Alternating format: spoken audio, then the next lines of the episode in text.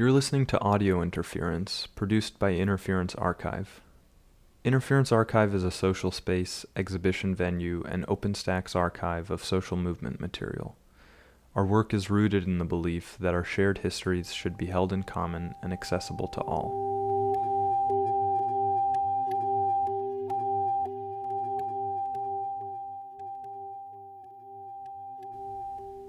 On April 30, 1970, U.S. President Richard Nixon announced the expansion of the Vietnam War into the neighboring country of Cambodia.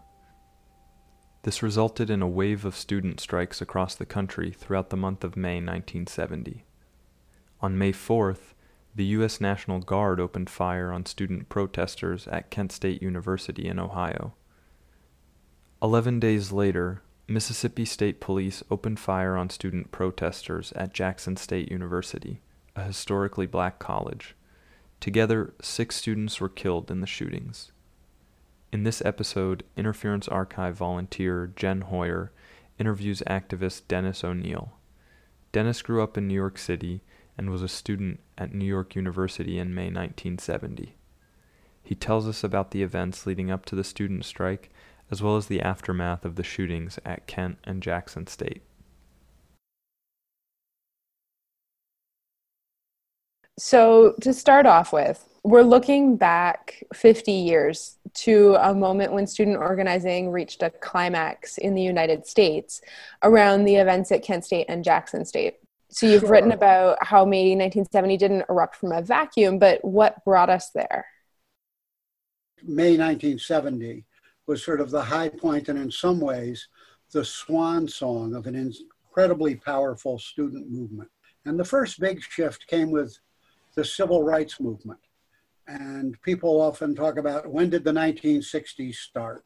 It started on February 2nd, 1960, because February 1st was the day that four college students in Greensboro, North Carolina, sat down and occupied a lunch counter demanding to be served to try and break the hold that segregation had throughout the entire South and parts of the North.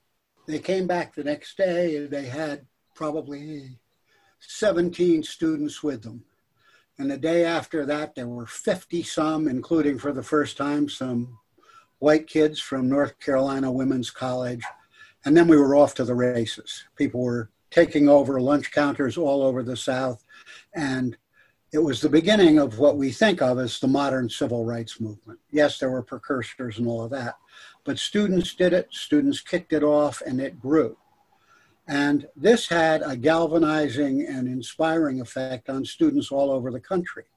Just the month before the whole stuff blew up at Kent, there was a uh, very important protest at the University of Kansas at Lawrence.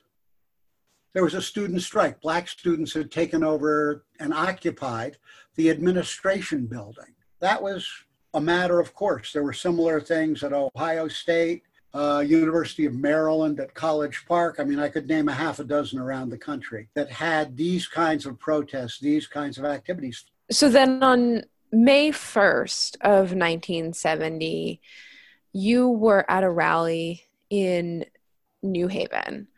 Why yes. was that rally significant and what were the demands that came out of it? Well, the first thing was it was a rally in support of the Black Panther Party. Um, sometime in April, uh, about 5,000 of us, almost all students, had marched across um, the Queensboro Bridge to the Queens House of Detention because uh, some Panther political prisoners. The Panther 21 were being held prisoner there. And that gave real impetus. People said, wow, that was great. Let's go to New Haven, where a protest had been called because Bobby Seale was on trial for his life on a frame up of uh, being complicit in the assassination of another member of the Panther Party. So we took, you know, thousands of people up from New York, all over the eastern seaboard and beyond. And while we were on the way there, uh, Richard Milhous Nixon, the President of the United States, announced that in the interests of peace, he was sending umpty ump thousand US troops across the border of Vietnam into Cambodia. we had heard this on our way up, and people were, we've got to do something. So there was a huge meeting where, after you know a day or so of the demonstration and the demand, people said we got to go back and organize our campuses for a student strike. And there was some discussion and some debate, and the uh, the meeting decided on three demands, which became the demands of the student strike nationwide, pretty much, you know. And they were one, um, uh, free Bobby Seale and all political prisoners, two, US out of Southeast Asia, three, end campus complicity with the war machine. So these touched on the three, two main issues of the student movement, which had continued up from the 60s to that time. And it raised the element of there are things that you can do on your campus. Your campus is complicit. It gives grades to the um, uh, selective service so they can draft people whose grades aren't high enough. Um, they do research for uh, the military. Um, professors are leading, uh, you know, uh, foundations and think tanks to try to help do this. This shit has got to stop. So those demands were it. And we, we took it up and we all rolled out of New Haven to our respective campuses to try and agitate our fellow students to start a strike. One thing that you wrote about the Vietnam War is that it created a really deep fissure in the American body politic, deeper than anything since the Civil War. And at the time, the divide wasn't sectional. It ran through every part of the country. It divided communities, it split classes, families. Um, and if there was any kind of divide in it, it was maybe generational. Um, right. And I'm curious to know whether you experienced that kind of generational divide. Um, if you have any memories that really illustrate that.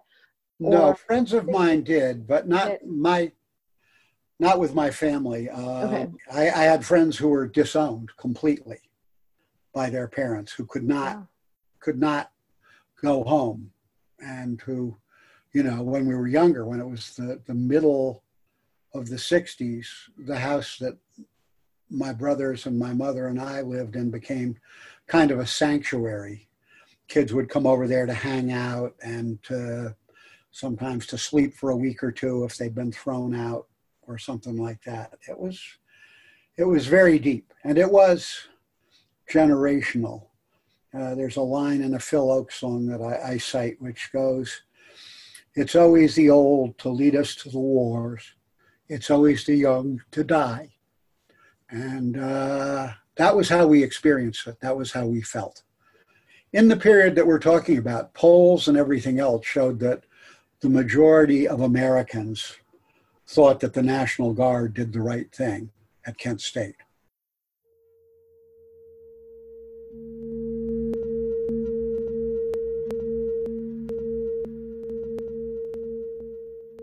And I, I think it was the evening of the second. Um, an unfortunate case of spontaneous combustion happened to the building of the Reserve Officer Training Corps, the ROTC program, which trained military officers as part of, uh, you know, they gave kids money for a college education and uh, a, uh, you know, a, a, a commissioned them as officers um, when they went into the service.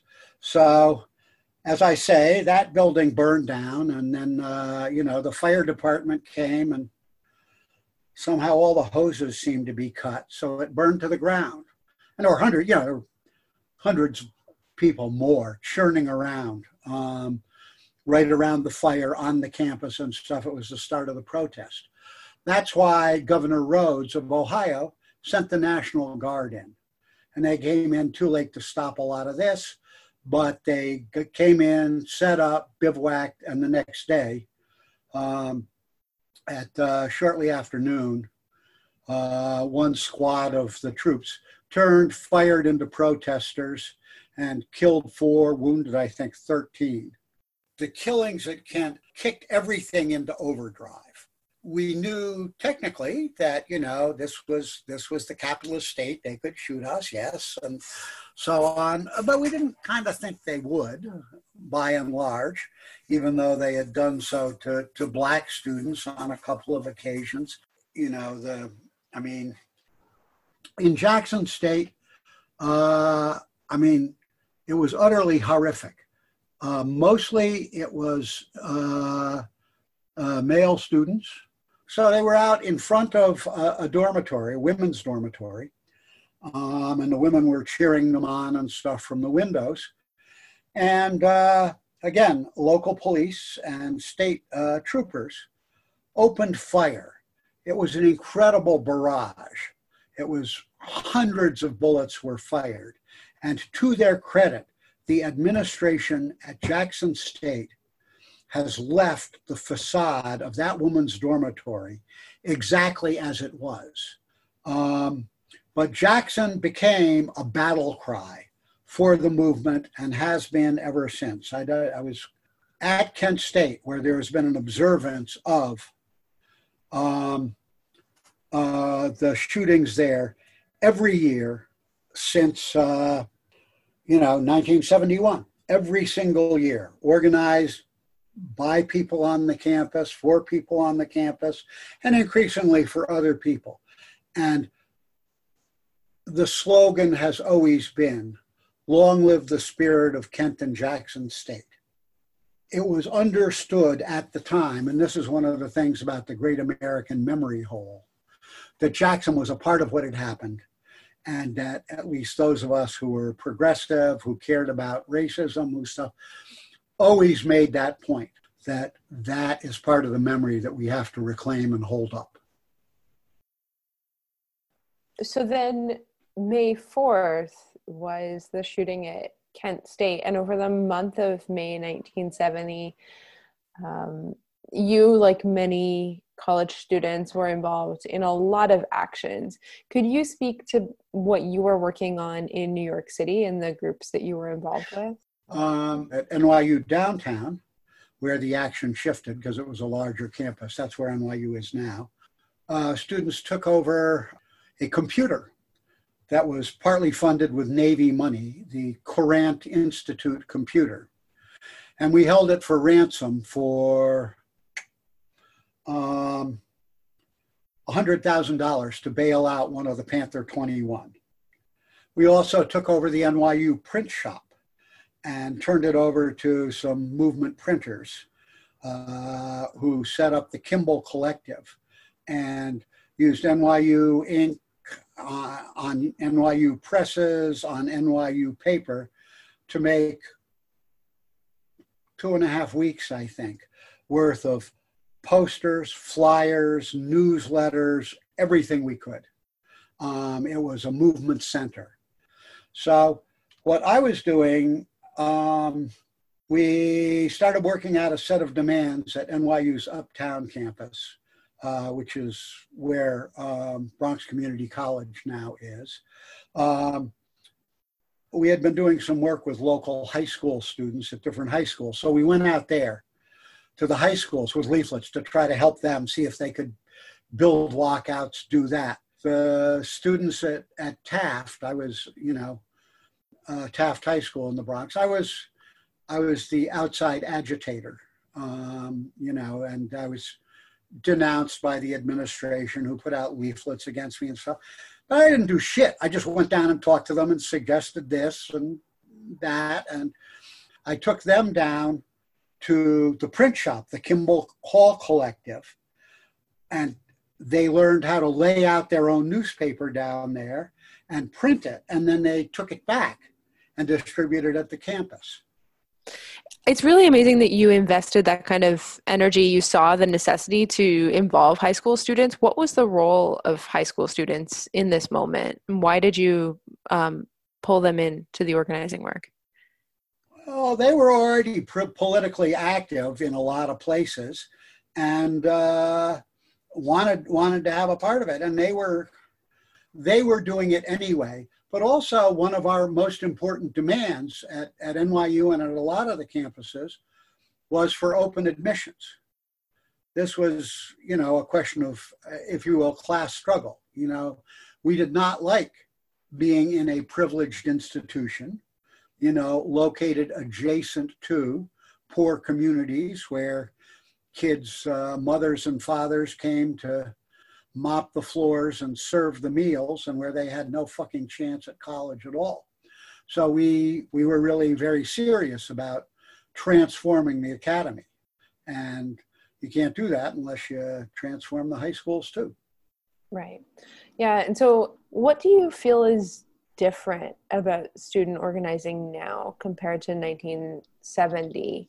Oh, it's a world different. I mean, you got to understand, uh, the world was our oyster, or if you're not from Brooklyn, oyster. You know, we we had things pretty good.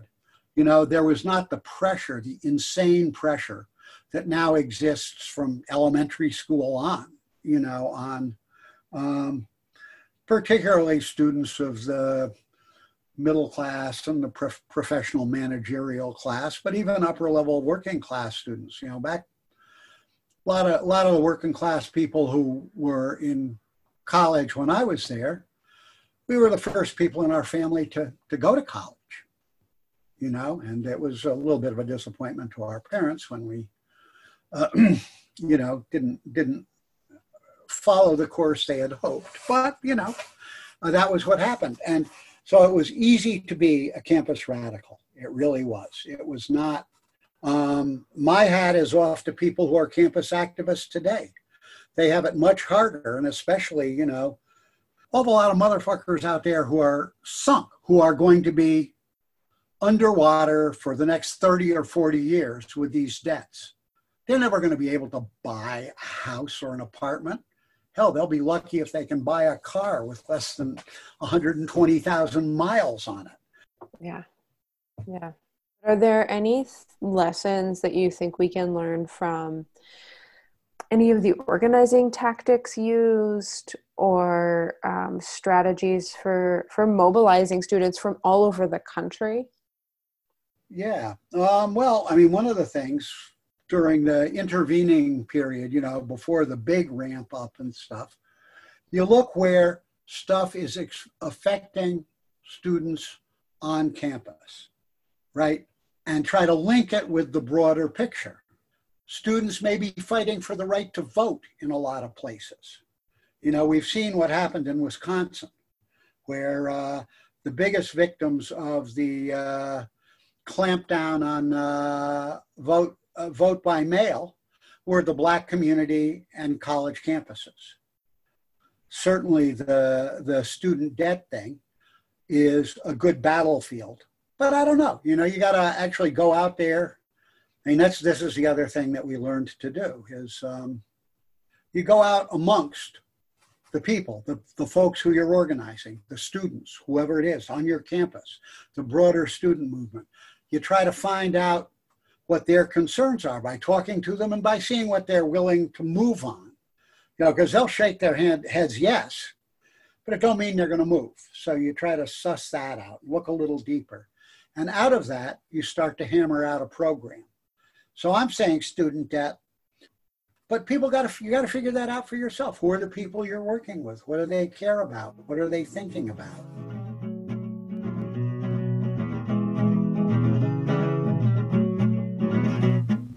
This episode is part of a forthcoming exhibit at Interference Archive about the 50 year anniversary of the student strikes of May 1970. Due to the COVID 19 pandemic, this exhibit has been moved online. For updates about the exhibit, subscribe to our mailing list at interferencearchive.org. And of course, a very special thanks to Dennis O'Neill for taking the time to speak with Jen digitally. Dennis, you on? My, I thought I put my little uh, face up there, but I guess not. I don't know how to do this crap. Wait a second. Oh, okay, no, no. Congratulations. There you go. Okay uh, not my strong suit, this stuff. So you're doing great. Um, my last computer, I was much more comfortable with. It was old. I had to use little tweezers to put bits of coal in the boiler. It's now well beyond me. You've been listening to Audio Interference, produced by Interference Archive. The archive is collectively run and volunteer powered, and we rely on donations to keep us up and running. To support what we do, go to interferencearchive.org and click on Donate. Thanks for listening.